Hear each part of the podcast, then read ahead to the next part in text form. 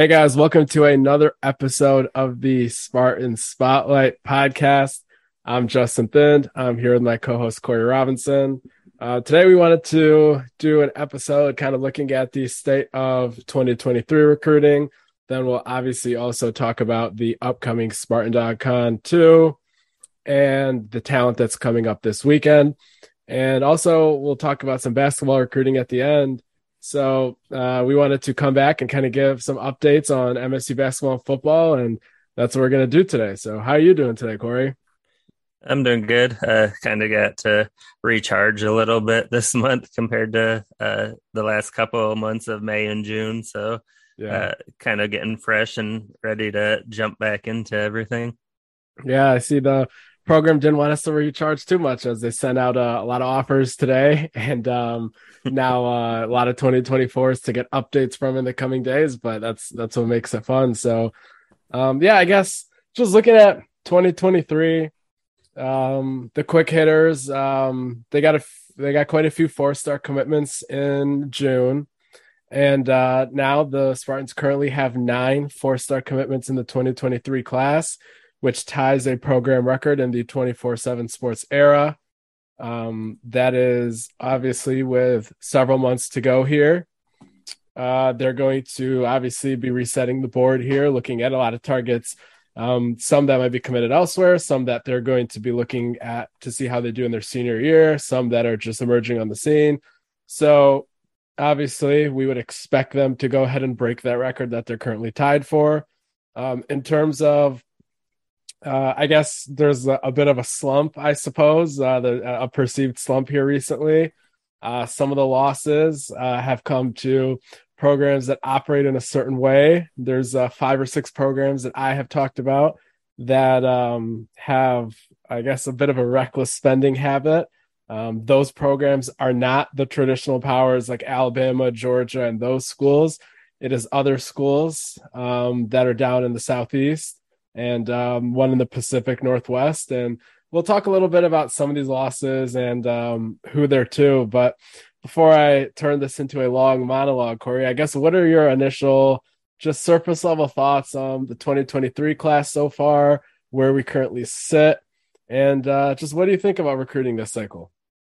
Yeah, I think, I mean, obviously, uh, they started out really hot. They didn't miss on a lot of their plan A guys. Uh, these like you mentioned uh, all the four stars that they got by june uh, i think even i mean you look at Bai Jobe uh, top 100 defensive end out of oklahoma and uh, cole dellinger the four star offense lineman out of clarkston. So i mean it wasn't a, a total loss in july but i mean obviously uh, it didn't go the way they they wanted to finish. But i mean if you look at uh look at the start, uh, it's already on pace to be one of the best classes Michigan State signed in a really long time. So, so I mean, I guess you got to look at it with perspective and maybe, uh, you know, what did they get early? You got your quarterback in the class and Bo Edmondson that they wanted. Uh, Kedrick Reescano, you locked up early, the four star uh,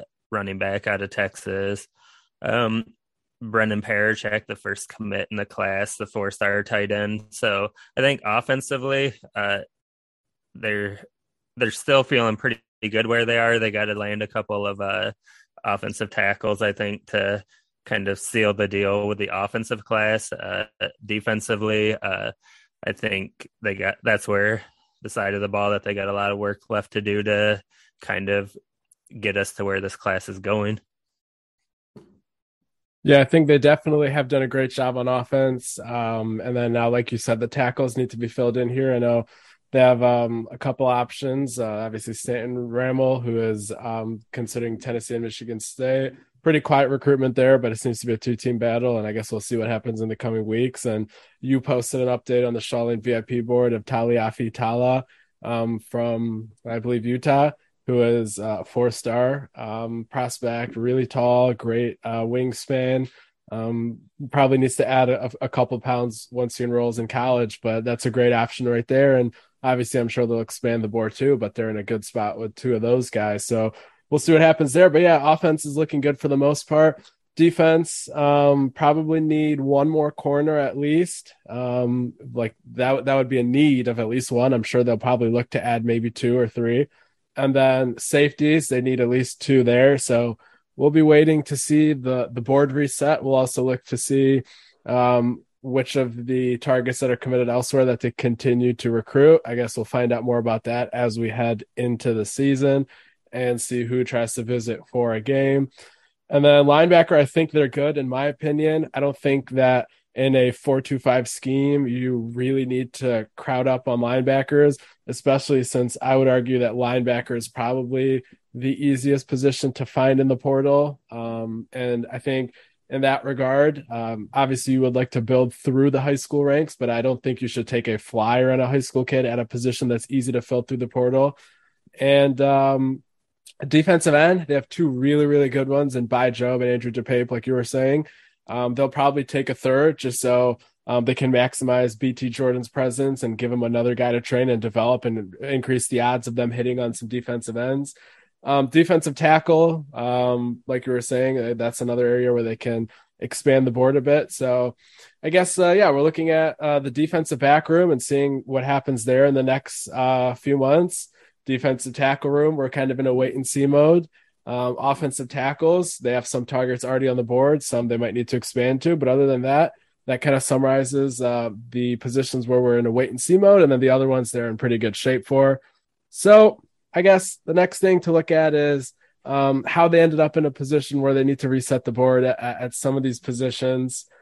Um, the way that I've been explaining it on the Shaw Lane VIP board is that several of their losses have been just flat out losses. Um, you can look at a few names like Enow Etta uh, Jelani Thurman, uh, Elliot Washington. Um, they didn't. They went to schools that I'm sure NIL was a factor, but they're not known to be spending recklessly or anything of that nature. But a lot of the other names, um, some four star corners uh, from out west, um, defensive end from the Pacific Northwest, um, some five star five star running back from Texas. A lot of these targets, anywhere from seven to ten of these targets, went to the handful, these small handful of schools that are spending well above market value for some of these players. So the perception that gets created from that is, oh, Michigan State is not competitive in NIL, um, or wow, they're just losing left and right. But if you really look at it, they lost two guys to Louisville in Madden Sanker and Rueben Owens. They lost um, so far, they have lost Jaden Wayne to Miami. Um, many expect Samson Okunlola to end there, end up there as well. So that would be two guys to Miami there. Um, you look at Texas uh, with Peyton Kirkland. Uh, so you start to kind of see a grouping of a lot of these guys ending up in in certain places where those are the schools spending quite a bit allegedly and it just creates a perception that Michigan State is far behind but really it's a very very select few and if you kind of look at it, even Alabama is losing their top target in Samson Okunlola to Miami if, if things pan out as expected. And Alabama should not be losing targets to Miami. So if they are, then Michigan State doing so is not that unrealistic. So, Corey, what do you kind of have to say about um, that discussion point of who Michigan State is losing these guys to and maybe the pattern that's there? And maybe does it make Michigan State look worse than really the facts of it are? Uh, yeah, I think uh, that's probably the spot where people are trying to really learn how to to quantify what it means because it's new. You know, like obviously guys have always been getting paid uh, under the table or behind the thing, but now it's out there, and you're seeing more people do it. And then you're like you mentioned, there's that handful of teams that have uh, now that it's legal have decided to up the the cost of players where like 10 by 10 times sometimes where that just doesn't make any sense a, a defensive end that was worth 300,000 should still be somewhere in that range uh NIL or not but you got a few teams that are uh expanding the price tags and uh I don't think that's a sustainable thing for most of the teams uh, I think Oregon's maybe a team that could be sustainable just because uh, the Nike owner Phil Knight, who's uh, pounding all that money into them. He's made his entire career off of uh, marketing athlete, so like he he'll be comfortable. But I don't know that Miami and Louisville, especially, and Arkansas and some of those other schools are gonna be able to do that year in and year out.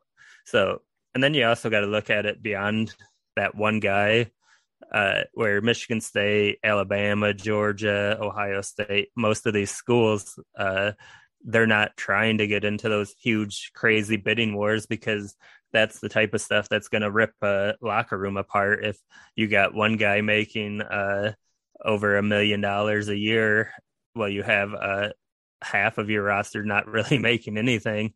So most programs are going with the model Michigan State is that they want everybody to kind of eat, you know, and be a team where obviously there's certain players that are stars. They're always going to make a little bit more, but you know, that's not uncommon, but the giving those huge NIL deals to get kids to commit to your school, uh, that's going to have repercussions down the end or down the line uh, in the locker room. Then if you pay a million dollars to a kid, for instance, and then he doesn't pan out or he gets injured, then then what happens? You know, you get the donors like, oh, I paid this guy a million dollars. Why is this guy that we're not paying starting in front of him?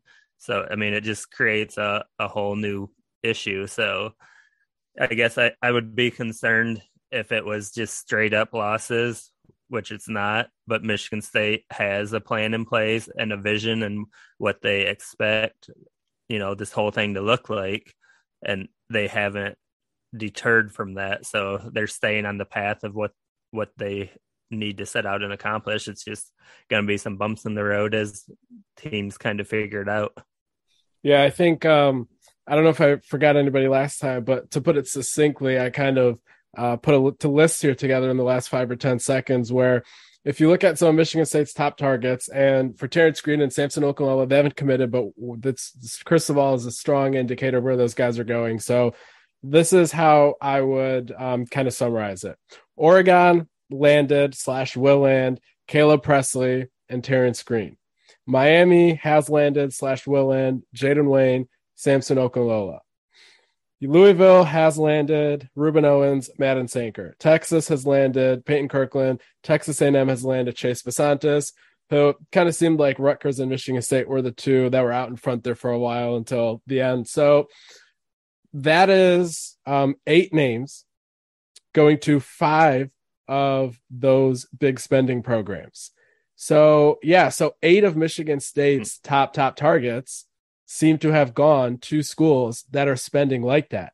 But those five schools are only five of the 130 FBS schools. So theoretically, Michigan State could, for all we know, be the sixth best funded NIL program in the nation.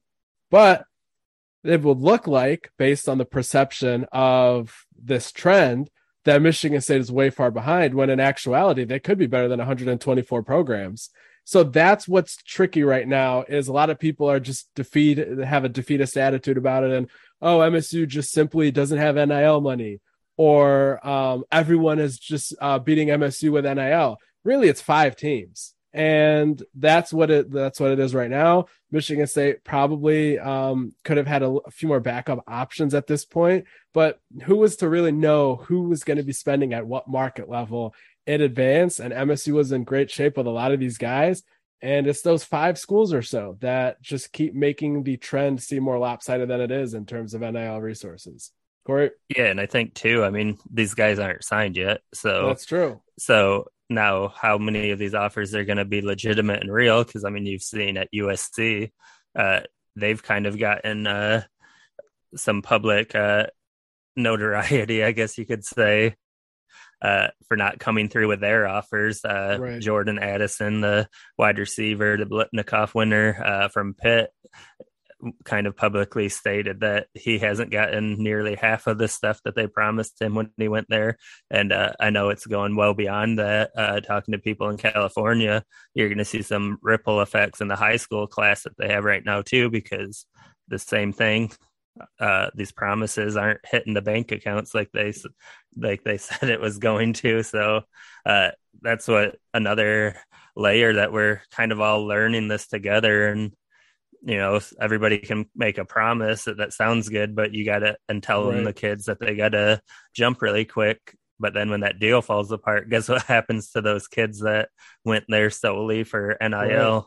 yep. like that that yep. opens it back up like uh i know on uh the spartan dog for life show you guys had saeed on there and mm-hmm. he even mentioned it he said that's game on at this point yeah. so so he he understands too that that a lot of these promises being made to these kids not all of them are going to get followed right. through yeah and those kids you know once it's time to put the the rubber to the road you know they're not as tied to that program if they'd made yeah. that decision for nil reasons only so yeah. uh, definitely stay tuned with some of the names that you know you've agonized over losing right now uh, until they sign some yeah. of those aren't going to be done yeah, and even if they do sign, Saeed also said in that um in that interview, um, we'll see you in the portal. So, but yeah, going back to even if uh, if they don't sign, um, one of the other things to mention in that conversation is, um,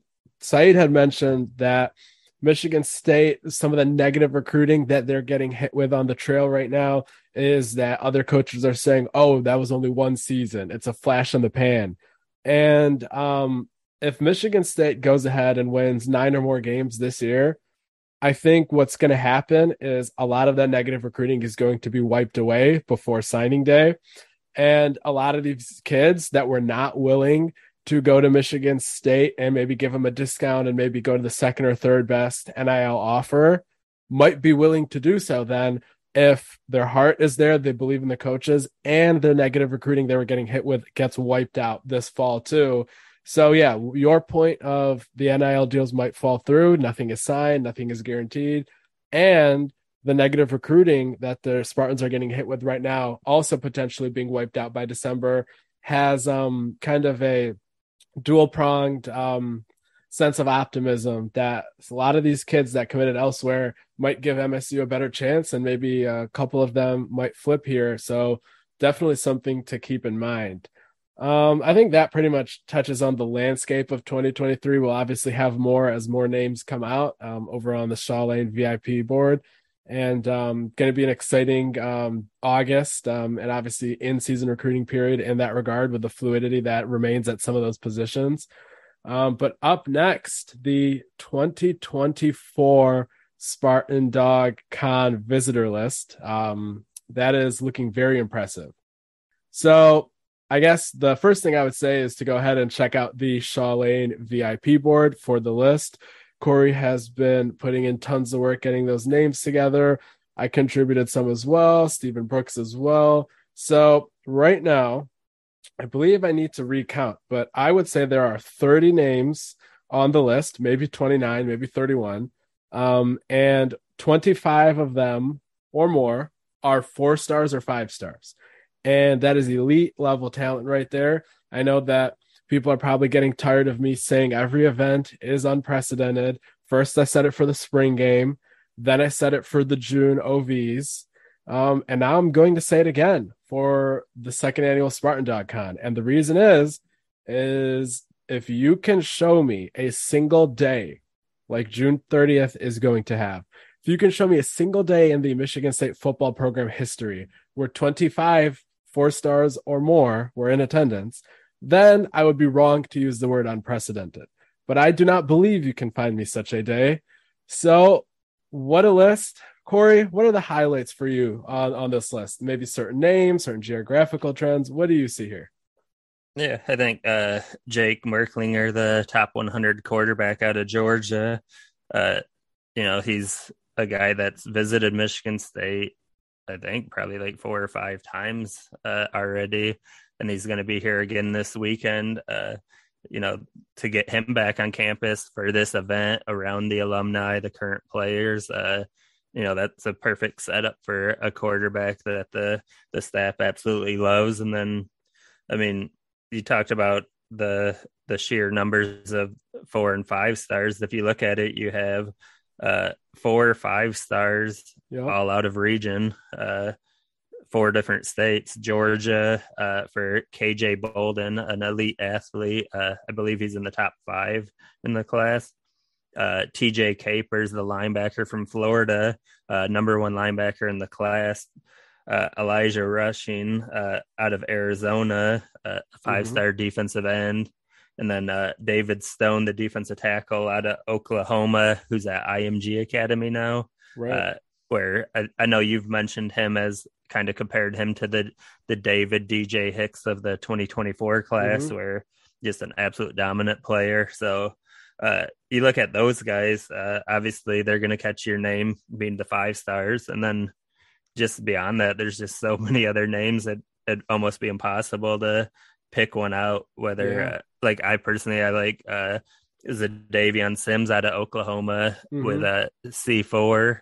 Uh, we got to watch him at camp, you know, so we got to see him in person and see what he looks yeah. like and watch him move. Uh, I think another guy, I think he's in the top 100 102 in 2024 where Michigan State, uh, him and Bai Jobe are really mm-hmm. close friends. The Michigan State commit. They have uh, yeah. uh, Sean Cooper, their trainer at C4. Yeah. Uh, so he he's a name that definitely catches my mind or my eye when I look at it yeah. to go along with the the top quarterback in those five stars. Yeah, and and one of those five stars who you just mentioned, David Stone, he's also part of that uh, Sean Cooper C4 training group, and um, Cooper was telling us that he actually was planning on coming up to Michigan State the same time when Bai Jobe was doing his um, official and um, when Xavier Smith um, did his unofficial, but that was the day he uh, was he wanted to go to a rivals camp and um, compete against some of the best. So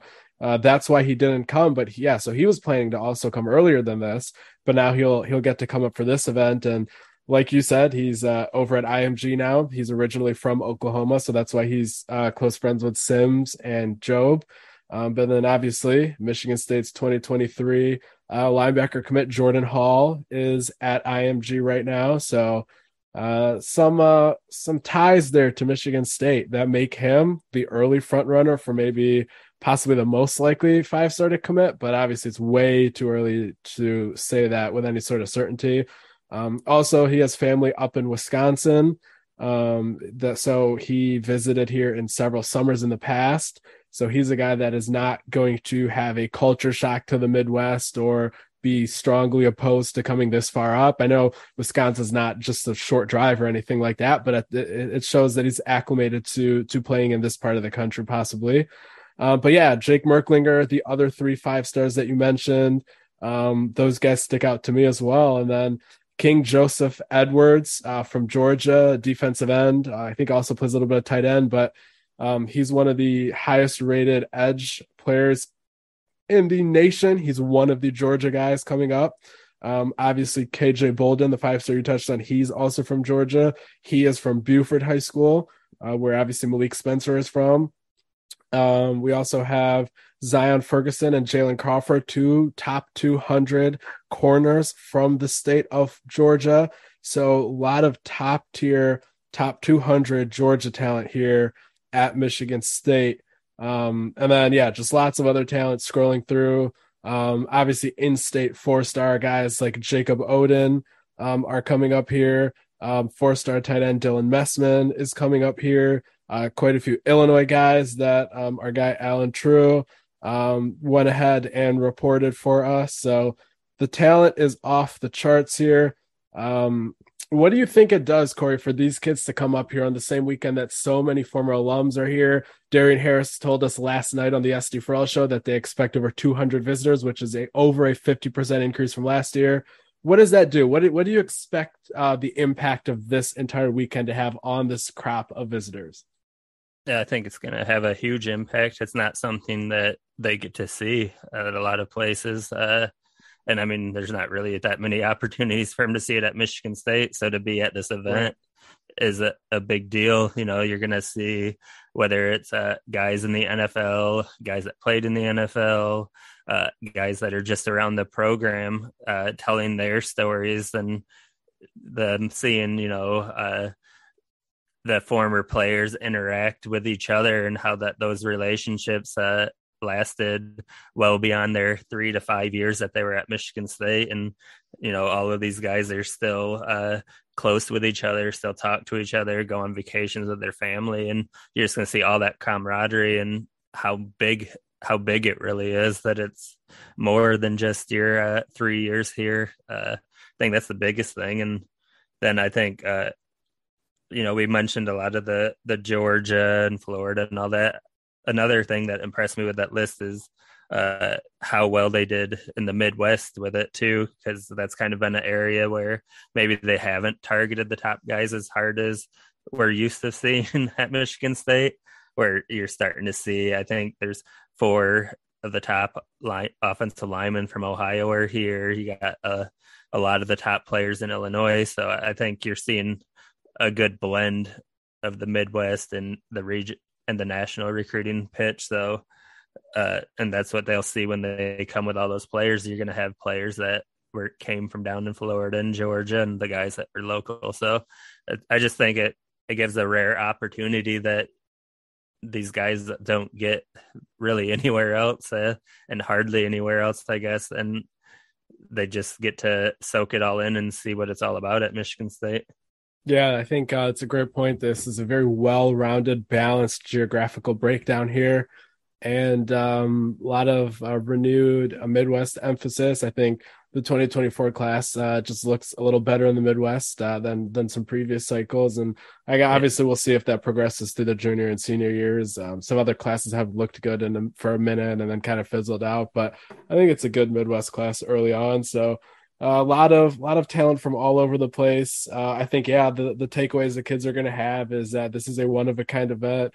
A lot of schools can talk about family environment and they can talk about things like that, but not a lot of schools can have 200 people come up um, to hang out at the coach's house all on one day um, while recruits are there. That's not something that can be manufactured and if that's not proof enough um, of how unique this event is, then once again you can refer to the visitors list. And almost all these kids had offers from Georgia, Alabama, and those schools that are much closer to where they live, which probably wouldn't have even cost them a plane ticket. But instead, they're using this weekend to come all the way up to Michigan um, to visit Michigan State. And that is a concrete indicator of how unique they already know this event is and um, I think that is a good way to summarize that. But Corey, anything else on football recruiting before we touch on some exciting, I guess, basketball developments?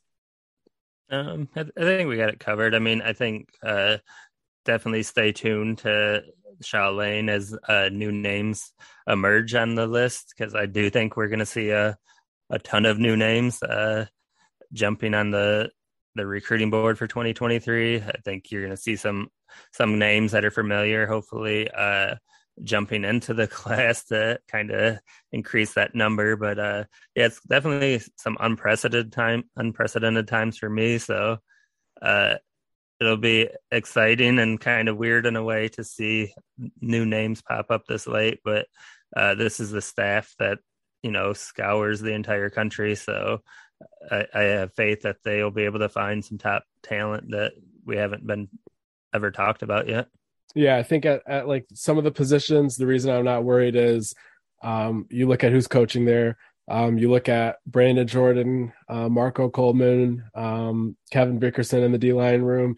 Yeah, so right now they might not have um, a lot of feasible defensive tackle targets. I know David Hicks um, is somebody that they still believe they have a good shot with, but I think that board can expand and have some very good options there at defensive tackle. And the defensive end recruiting is proof of that being a tangible expectation. So, not worried at all. Kind of, you can even call it blind faith that the defensive tackle room should be fine um, eventually, even if we don't know all the names yet. Um, I think um, DBs, um, Mel uh, might need to get involved some more himself, and I'm sure he'll be willing to do that if he feels that that's the need. And that's kind of a reason why, despite not knowing a lot of names, I think that um, Mel personally having to do some heavy lifting can always remedy that, and uh, not too worried there. And uh, then after that, that pretty much just leaves um, the offensive tackles, and that's a position where they already have two very feasible, very attainable four star targets. And if they first, if they land those two, that's pretty much the wraps up the class. So it's not like you have a long way to go, but um, I have faith in Coach Cap in terms of closing out that class. So uh, that pretty much is a summary of what is kind of on the forefront in terms of what we're looking for, what we're waiting for, and where recruiting stands so far and the excitement in 2024. But next, we're going to talk about some basketball good news. If you did not see, I have placed a crystal ball for Xavier Booker to choose Michigan State with a confidence level of five, and a Corey feels similarly optimistic there as well. Um, this is a recruitment where Coach Izzo has gone all in.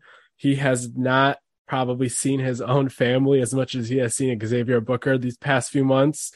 And um, just just an all out blitz by Coach Izzo and assistants, Mark Montgomery and others. I think you can see um, I think you can expect to see that pan out and pay off for Michigan State here in the next few weeks, uh, barring any major surprises. Devin Royal, uh, my intel tells me that Ohio State has taken a lead there. Um, I had a second source kind of confirm that today a bit. So it's not over. Michigan State has um, done a lot to stand out and make it a two team race. And anytime it's a two team race and no silent verbal has been given to either school yet, both teams have a fighting chance. So not counting out Michigan State there yet, but definitely not as easy of a battle as maybe we thought it might have been a few weeks ago. And the most exciting to me, um, obviously, the crystal ball for Booker is obviously very exciting, but seeing Coen Carr and Gehrig Normand, two wingers, join the recruiting board. And uh, Gehrig um, Normand is actually uh, already on his official visit, which started today.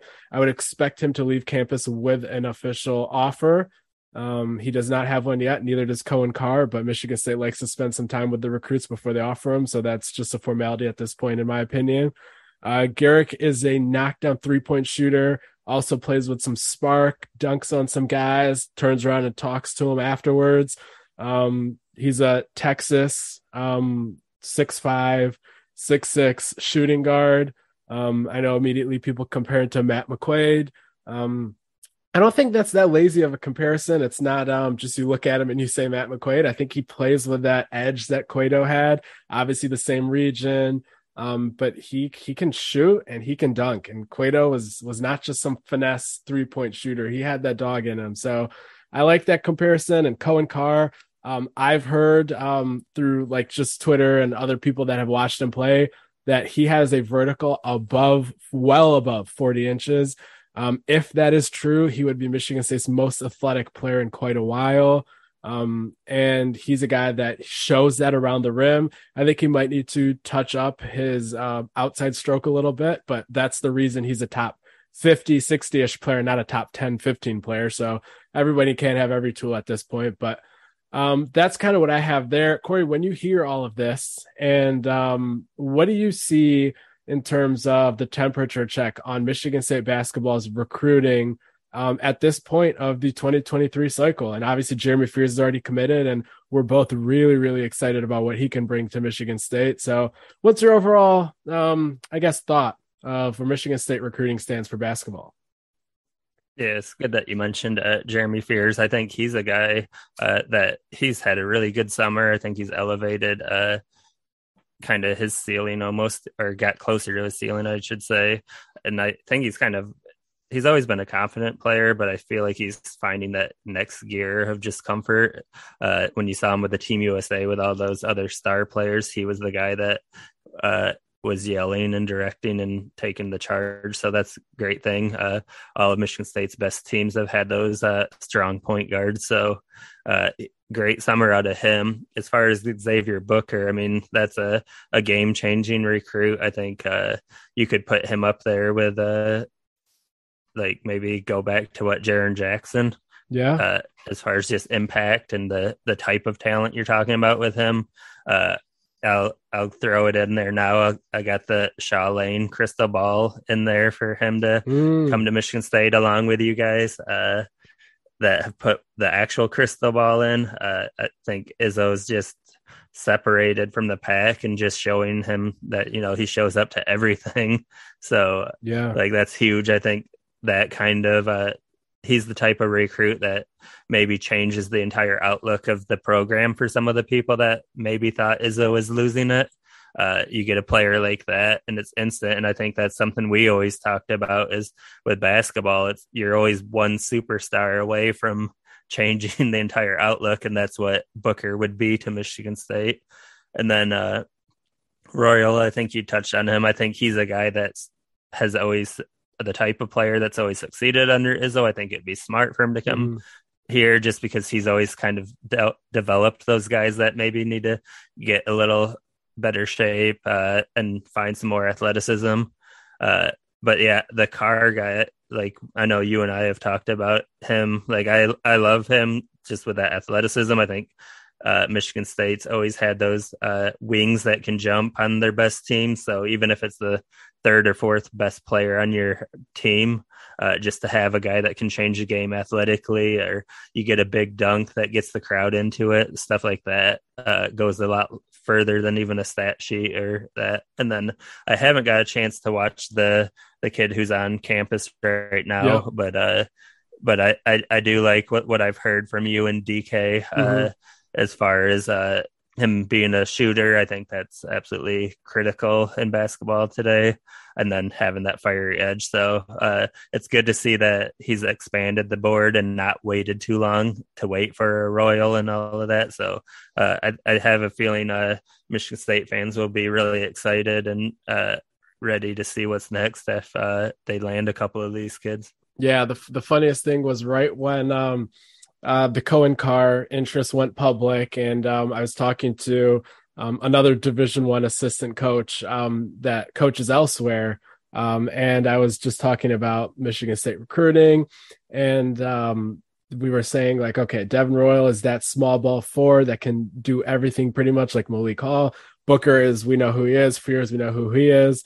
Um, and then Coen Carr, um, uh, Carr is just um, off the charts athletic all they needed, I said, was the kind of kid that cashes threes all game long for Iowa or Wisconsin. And five minutes after I sent that, Gehrig Normand, um, his interest in his official visit became public. So seems to me like um, every part of the um, arsenal in terms of skill set is covered by Coach Izzo here. And now let's see which ones he can land. But that does it for this episode. Um, you can see all the content that Corey, myself, our colleagues um, post over on the Shaw Lane VIP board. And um, until next time, go ahead and subscribe, check us out over there, and thanks for listening.